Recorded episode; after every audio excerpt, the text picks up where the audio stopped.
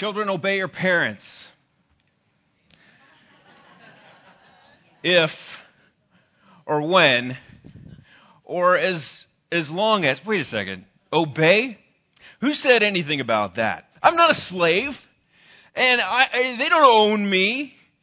You know, if I have learned anything from my friends or the vast amount of videos that I watch online, or from my own extensive personal experience, it's that my parents are kind of lame. And not only are they kind of lame, they're not very bright. In fact, they don't always do what is right. They're kind of like obstacles to find my way around. My parents are there to give me what I want, when I want, for as long as I want, or until I decide to get a job. They're there to support the decisions that I make. And they should never, ever try to influence me, try to correct me, or try to steer me in a direction that is anything other than the passions and desires of my own heart. You know, as far as I'm concerned, I'll hang around my parents for a little while. I'll, I'll, hang around until I decide that they're outdated or, or they're out of step with the, the way I believe or who I am or who I decide to love the cultural, the current cultural wave is a strong one, isn't it? It's very strong. But in stark contrast to that, God's Word gives us very different instructions about how this life is to be lived out and about how we should regard our parents. Turn with me in your Bibles to the book of Ephesians. We're in chapter 6 this morning. We're just going to be looking at three verses, verses 1 to 3. And would you stand with me for the reading of God's Word out of respect, out of honor, as a statement that together we stand under God's holy Word? Ephesians chapter 6, starting in verse 1. Children, obey your parents in the Lord, for this is right. Honor your father and mother. This is the first commandment with a promise that it may go well with you and that you may live long in the land. May God bless the reading of his word. You may be seated. The message contained in these three verses is a very, very simple one. There's not all that much to it, and yet it is vitally important, especially for the days that we live in. But before we get into the obvious commands, two commands that I see, let's just make a couple key observations. A couple key observations before we start. First of all, who are these kids? It kind of matters, doesn't it? Who are these children that are being referred to here? Who are these children that are supposed to obey? Children are those who are they're still living in the home. On the low end of the spectrum, at the young end of the spectrum, they're old enough to begin understanding and following what their parents say. They have the capacity to think, to evaluate, to deliberate, to make choices. Are they going to listen? Are they going to obey? Or are they going to dig in and draw their swords? My, for my kids, that was about age 10 months. it happened really, really early, and it completely shocked me. On the other end of the spectrum, how old are these kids? Well, they're still being brought up by their parents. They're still receiving instruction. They're still receiving some correction. They're still being provided for. Now, there's a certain subjectivity to this, right? I mean, it's, it's kind of wishy washy, kind of gray, and it varies from culture to culture. In the Roman society of Paul's day, children really never came of age. As long as their father, the father of the house, was living, they were considered under his authority. And there are actually some cultures around our world that still are, are in line with this type of thinking. In our society, it's about 18. That's when children come of age. But, you know, Paul doesn't really give us any hard and fast details here regarding who is and who is not a child. And I'm not sure that that is the important piece of Ephesians 6 1 through 3. As I look at these verses, it's clear that Paul's goal it isn't to give parents parameters, right? An age limit for how long they can boss their children around. That's not what this passage is about. He's not saying as long as they're between 1 and 18 or 1 and 21 or whatever you draw. He's not saying you can boss them around, you can tell them what to do, and they have to listen. If they don't, well, they have God to answer. That's not where he's going with this. But instead, he's talking directly to children. He's speaking directly to their hearts. And he's assuming that these children know who they are. Recognizing that the natural bent uh, of, of these children, of their fallen hearts, leads them to be self reliant, to be independent hearts that it, it want to exert themselves, resist authority, and go their own way. Hearts that, that tell them to obey their cravings and to uh, throw off all the shackles of authority that are out there. Do what you want to do. That's what is right. Recognizing all of that that's innate, in young children. Paul's saying, walk manner walk worthy of the manner to which they have been called. He's, he's saying, say no to that old way of life. Say no to the beating of your hearts that says you just need to rebel. And say yes to the new way of life, which includes obeying their parents. I think the takeaway from this first observation is this that, that we should be asking ourselves do I still fit into this category of child? And if so, am I living as a child of light in regard to the parents that God has given me? And here's the thing even if I determine that I'm no longer a child, I'm no longer under the authority of my parents, the obligation to honor them, that doesn't go away. It remains. Because even if I'm no longer a child, I'm out of that range which is culturally considered a child, as long as my God given parents are still in the picture, well, then I'm still called to honor them, right? How do you honor your parents? Does it go beyond just the respect that we give them in being polite, in listening to their advice, and maybe treating them to dinner every once in a while, or listening to those stories that they've told over and over and over again? Does it go beyond that? Could it be that it includes refusing to neglect them as they get older?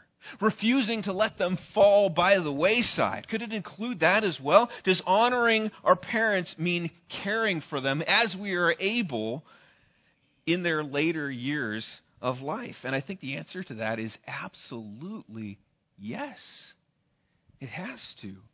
In Matthew 15, Jesus was interacting with these Pharisees. These Pharisees had come up with a loophole when, for, for caring for their parents. See, they didn't really want to be dishing out all kinds of money so that their parents could have a nice, nice cush retirement. Instead, they came with this plan if we take the money that is supposed to go to our parents and we dedicate that to God, well, then we, we're off the hook here and you know, mom, dad come to us for money. We just say, "Well, I'm I'm so sorry. I, I dedicated this money. You wouldn't want me to steal from God to give to you." And Jesus said, "You know, that's that's a good plan. As long as you're given to the church, that's what I want. You know, because the church needs more money. We need to big, build bigger buildings here." No, no, no, no, no. He doesn't do that. He, he calls them out on it, and he, he points out from Scripture that these guys are obeying this tradition that they've come up with rather than God's holy word. They can't be doing that. He says, What does the Bible say? Honor your father and mother. And then he points out, Whoever reviles father or mother must surely die. This is serious stuff to neglect your parents. Our old friend John Stott writes Our parents occupy a unique position in our lives. If we honor them as we should, we will never neglect or forget them. Although in some circumstances it may be unavoidable and in others even desirable, it is a sad reflection on the selfish Western tradition of the nuclear family that instead of looking after our elderly relatives ourselves, we consign them to an old people's home. Children are commanded, they're commanded to obey. They're commanded to obey their parents in the Lord, for this is right. But everyone has this ongoing responsibility to honor their parents. That's the first observation. Who are these children? They're those who are still living in the home, and yet there's a command here for all of us. The second observation is this children belong in the church. Children belong in the church. And when I say in the church, I actually mean this service right here this letter that Paul wrote to the Ephesians, it would have been read in the assembly of the believers. When they gathered together for worship and the, the hearing from God's word, that's when this letter would have been read. And notice this letter, this passage we're in this morning, Paul addresses children directly. Notice he doesn't say to parents, Hey, I've got a message for you. I've got something I want you to pass on to your kids. He doesn't say that. Nor does he say, you know what, I want you to go equip your Sunday school teachers so that those kids out there in the corner, they can learn the truths of God's Word. He doesn't say that. Instead, he's talking to those kids that he knew would be present in the assembly of believers. They would have been worshiping right alongside their grandparents, right alongside their parents. They would have been sitting there listening to God's Word. It's vitally important that we realize that children, the children among us, they're part of this church family. They're a vitally important, a legitimate part of this church family. And I'm not saying that all children are saved. Nor am I saying that all ch- children should be considered voting members of the family of God. I'm not saying that. But I am saying I don't think our children should be shoved into the corner. I think we need to question that old adage children should be seen and not heard. That leads us when a, when a child's in among us and we hear a scream or we hear them talking or there's some type of disruption, leads us to look over and glare and think, man, what are those parents doing? Why do they have their kids in here? I'm saying that parents and grandparents, there's something incredibly valuable of having your children and your grandchildren in here with you, watching you cry out to God and worship Him with your whole heart and sit under the teaching of His Word. There's something there's something really good about that. And there's something really good about teaching our children to actually sit and listen and strain to understand, even when the vocabulary that is being used is, is beyond them. There's something really valuable about that. And while it may make it challenging for you as a parent or maybe a grandparent to actually soak in the word being preached, I think there's, there's a greater reward that's going to come from a family that is learning and growing in Christ together. You know, if Christ considers his church, members of his church, part of his family, then I think it follows that family, all of it, should be a welcome part in his church. Yes, they're messy. Yes, they can be loud, obnoxious, fidgety, unruly at times, but you know, so are we. so are we. And it doesn't disqualify them from having a place among us, does it? Jesus said, Let the little children come to me. Do not hinder them, for to such belongs the kingdom of God. In Mark 18:5, "Whoever receives one such child in my name receives me." This was radically countercultural. We talked last week about how children were so often disrespected, so often abused, so often regarded as disposable commodities in the days of the Roman Empire. One commentator went, uh, described it this way Unwanted babies were abandoned, weak, uh, oh, unwanted babies were abandoned, weak and deformed ones killed, and even healthy children were regarded by many as a partial nuisance because they inhibited sexual promiscuity and complicated easy divorce. These children are pain. Why, do we, why do we have these guys around? In a society that pushed children to the, to the side, Jesus says, bring them in. Bring them close. This is probably a good time to point out that being a follower of Christ, being a follower of Christ is not about going with the flow, is it? It's not about letting our state or the Ninth Circuit Court of Appeals or even the Supreme Court determine our morality. It's not about getting approval from the masses. And it's not about those little, those little heart icons or those little thumbs up that we get on social media. It's not about getting a ton of those and making ourselves feel better because a lot of people are approving of what we're doing. It's, I mean, if society decided to jump off a bridge, should we follow? Or we're not a bunch of lemmings here, right? It's about being in line with Jesus Christ, about walking hand in hand and in step with the Savior and seeking His approval alone. That's what it's about. Children, they belong in the church. They need to hear God's word preached just as much as you and I do. They're important things that they need to learn. So, in our passage this morning, Paul turns to the children and he tells them that your job is to obey and honor your parents.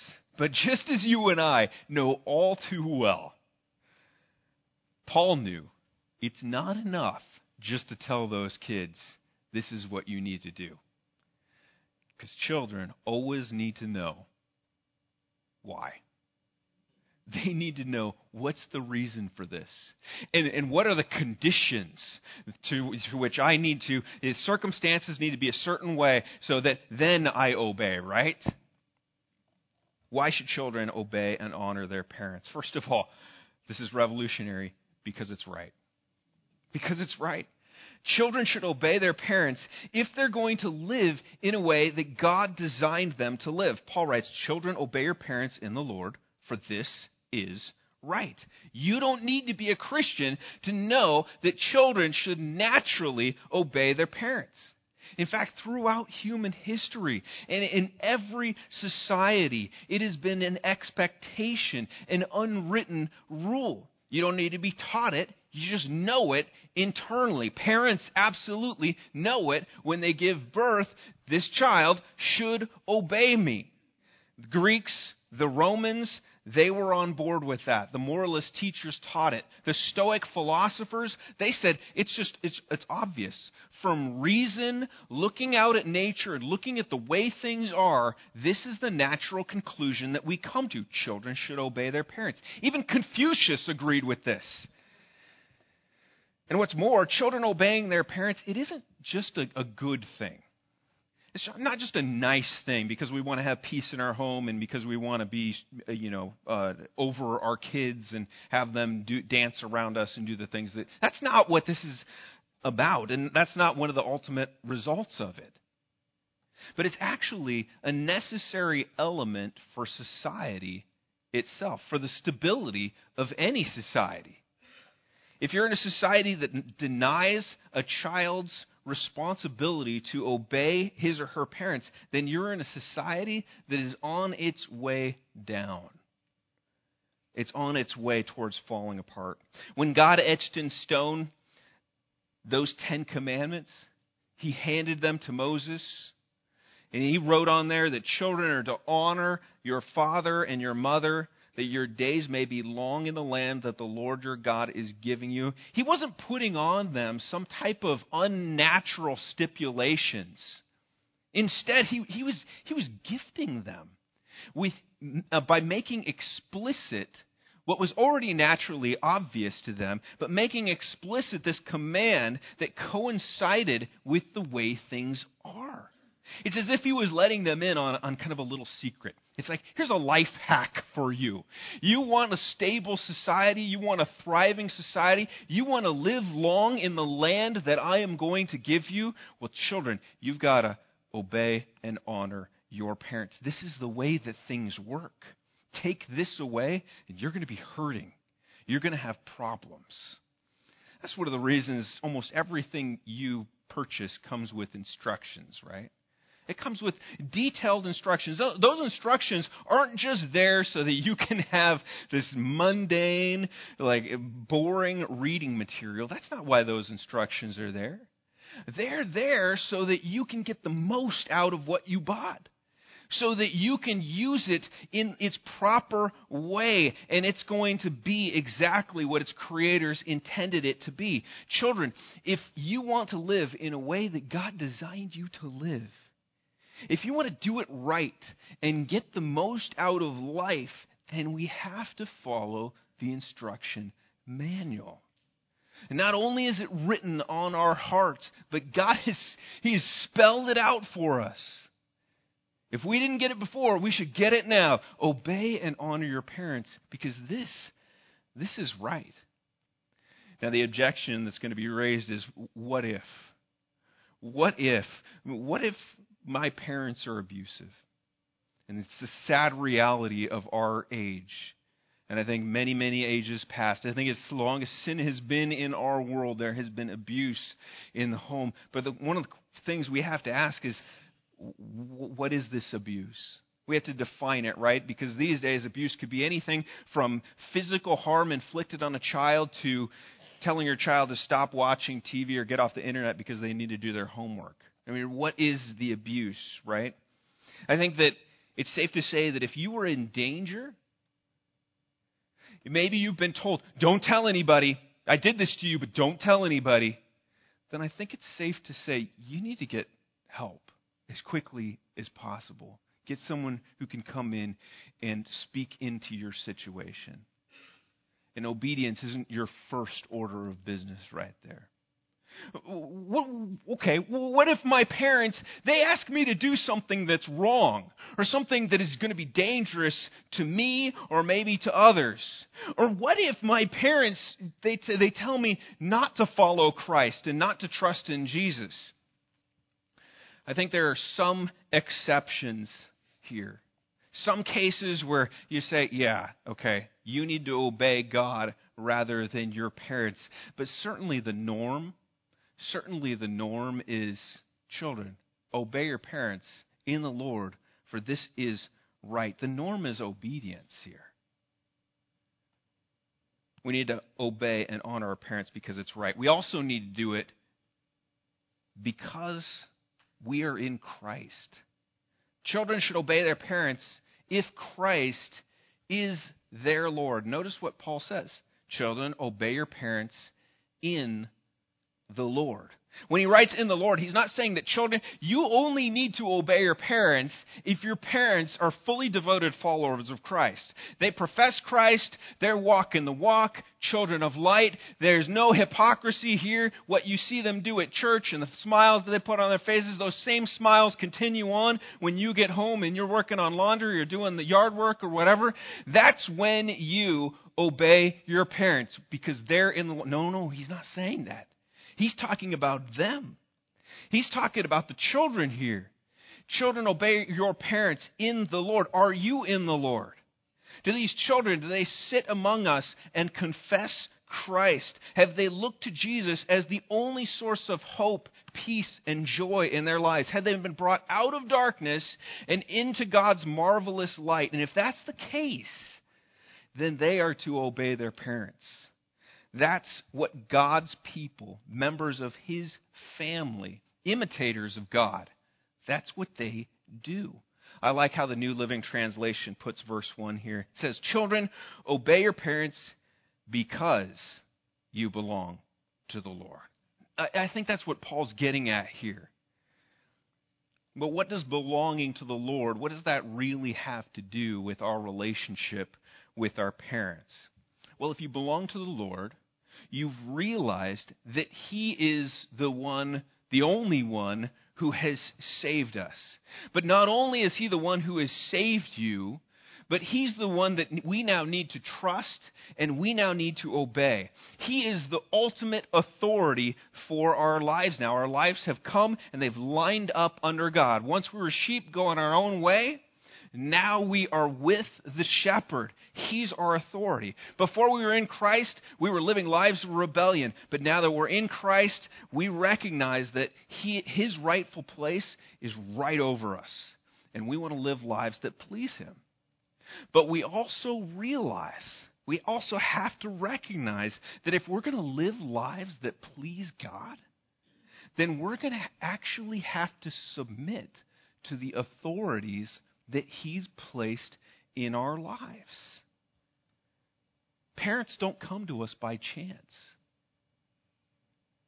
If God is sovereign, that is, if He's in absolute control of all things, and the Bible seems to point us that direction, in fact, it absolutely points us in that direction, then that includes children which have been given to specific parents. He, intentionally places them over us, or at the very least, He's allowed them to be in that position of authority over us. And therefore, to defy their authority, well, that's to actually defy God Himself. Christian children, they don't, they don't obey their parents because their parents have earned their respect. That's not why we obey our parents. They obey them because they love and desire to obey Jesus Christ. That's why we obey. What did Christ do? He came to fix what was broken, right? He came to uh, right the wrongs. Our sin, our failure to obey God, well, that just put everything asunder, messed everything up. God created our bodies, but sin has infected our bodies, and these bodies of ours, we, you and I know all too well, these bodies of ours are breaking down. God created marriage to be this beautiful thing where two people become one, and our sin is destroying and it's ripping people apart. God created family, and sin leads children to turn against their parents and rebel. And it leads parents to turn on their children and abuse them. Everywhere you look, you see this fracturing. You see this dismantling. You see this the disintegrating effects of human selfishness and human rebellion. But Jesus came to transform all of that. He came to, to straighten what had been twisted. He came to bring back what had once been lost. He came to rebuild what had been crushed. And he came to reconcile what had been separated. And without, without Christ, children obey their parents for this is right. They obey their parents because maybe they're forced to. They're going to be punished if they don't. Or maybe they avoid their, uh, maybe they obey their parents because they've learned that that's really the path of least resistance here. If I'm going to get what I want, well, then I need to obey my parents. As firstborn, that was my MO. I know what to. My brothers don't have a clue here. They're acting out, they're screaming, they're kicking, they're fighting my parents. But if I just be the good child, well, then everything is going to be great. Without Christ, that's what we do. We're practical people. But children who are in the Lord, they obey Christ, they, they obey their parents because this is one of the ways that they worship Christ. By obeying their parents, by saying, Yes, mom, yes, dad, God gets glory is the work of Christ is put on display, it looks all the more effective because it is changing the hearts of these children. Every time a child forgives his or her parents' shortcomings, And they, they talk respectfully to them. They honor and love them in spite of all their imperfections. And there are plenty of imperfections in parents, aren't there? Every time they do that, they point to the beauty of Jesus Christ, their Savior. You know, we think it's hard for us to overlook the faults of our parents. Just think about what it was like for Jesus. We're right so many times, and we look at our parents, you don't have a clue. You're so wrong. Just think, Jesus was walking here. He was never wrong. He was always right. And how many times do you think Mary and Joseph were not quite so right? And what did Jesus do? Luke 2, 251 tells us he went down with them, came to Nazareth, and was submissive to them. This is Jesus. This is the perfect one. We know that his, his time and time again, his parents failed. And yet God's word tells us he was, even he, was submissive to them. Children should obey their parents if they're going to live in a way that God designed them to live. They're also going to obey if Christ is their Lord. Because by respecting and obeying their parents, they're respecting, obeying, and honoring Christ with their lives. Finally, they should obey because it's the path of blessing. They should obey and honor because it's the path of blessing. They should obey when they've decided that they want God's best for their lives. Look at verse 2. Honor your father and your mother. This is the first commandment with a promise that it may go well with you and that you may live long in the land. Now, when God ruled over Israel, he ruled over this peculiar people of his, this nation. He promises them that if they obey, then they are going to go into the land and they are going to stay and live long and be blessed in that land that God has, is giving them. So you might look at that and you might say, okay, well, that was for them. What about for us? Well, Paul takes this and he transitions it now to the expanded body of God's people this new nation that God has created, this new family that God has created for himself. And Paul takes this promise and he says, This is for you as well.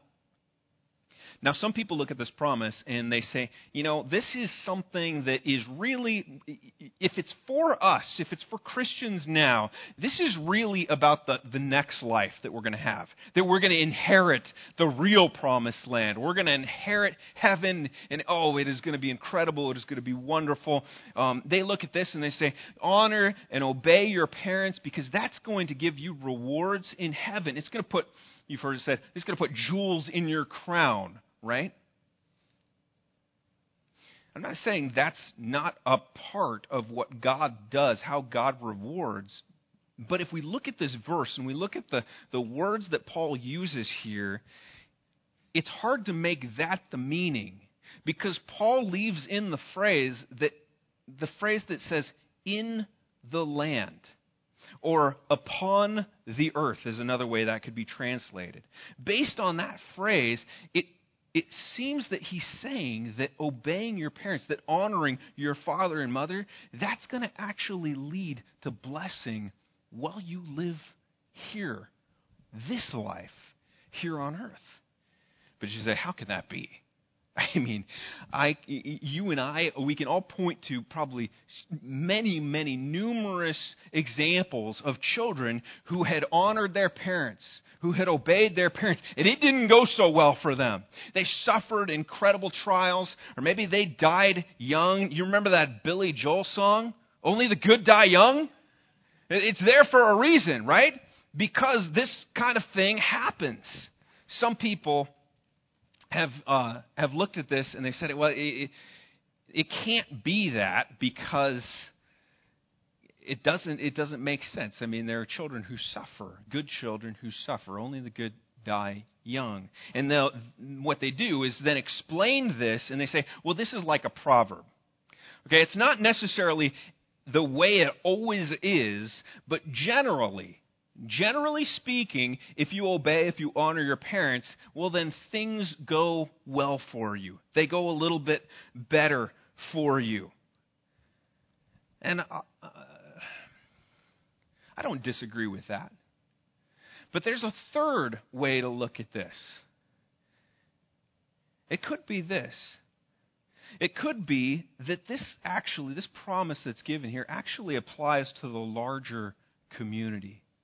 It could be that this promise is not just to those individual children here, but it's, it's a promise that says that children, communities with children who obey and honor their parents, well, those communities are healthier, they're more stable, and they last longer. So it's a well known fact that strong communities are founded in part on strong families within them. And strong families are healthy families that have children obeying their parents. I think this is one of the reasons that, that here in America we, we have reason to be concerned. As our family structures here in our country are being threatened, they are being undermined, they're being attacked in increasingly detrimental ways, I think there's reason to be concerned about the stability of our land. But here's the thing this is where we, we got to go. We can throw up our hands. We can tear our clothes. We can put on sackcloth and ashes in mourning for what's happening in our culture. We can say, Woe is us. What are we going to do here? But that's not going to get us very far. It's not going to get us very far. The reality is, is that strong families are built one at a time. They rise and fall depending on the solid, being founded on the solid rock of Jesus Christ. Strong families are key here. Certainly, we need to be praying for our country. And certainly, when it comes time to vote, and it's coming time real soon, we need to be out there and we need to vote our hearts and vote according to what we know in God's truth. That is important. But first and foremost, I think we need to be like David in Psalm 139 and make his prayer our own, and that is this Search me, O God. Know my heart. Try me. Know my thoughts. See if there be any grievous way in me, and lead me in the way everlasting. The change that we need, it begins right here, right in our own hearts. As we come to the Lord, and we confess our sin, we surrender territory to Him, and we wash our minds in His Word, and watch as His Holy Spirit transforms us from the inside out. It begins with children like you and me choosing to say no to the deeds of darkness and walk as children of the light. It begins as children obey their parents in the Lord for this is right. And for those of us who are a little bit older, continuing to honor our fathers and mothers as long as they're with us. Children, they should obey and honor their parents. One, because it's right. Two, because they're in Christ. And three, because it's the path of blessing. Let's be children of light. Would you pray with me? Lord, we thank you for your word. Sometimes it just slaps us right in the face. And like those Pharisees, Lord, we come up with all sorts of reasons, all sorts of excuses to not do what we know is right. But Lord, we sit here this morning under your word saying, God, we want to be in line with truth. Not with what society tells us, not with the current trends, not with even our minds that rationalize things away and make excuses that validate our behavior. Lord, we don't want any of that. We want to be right with your word. And so we do pray, like David, search us. Expose the darkness that might be in our hearts. Expose the wrong motivations, Lord. Give us tender hearts, hearts of flesh that lead us to be sensitive to your, the leading of your Spirit. Hearts that are humble,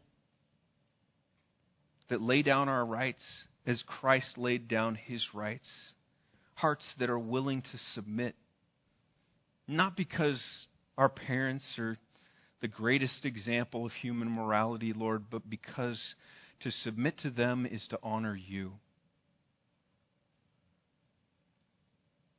And Lord, as we do, we pray your blessing.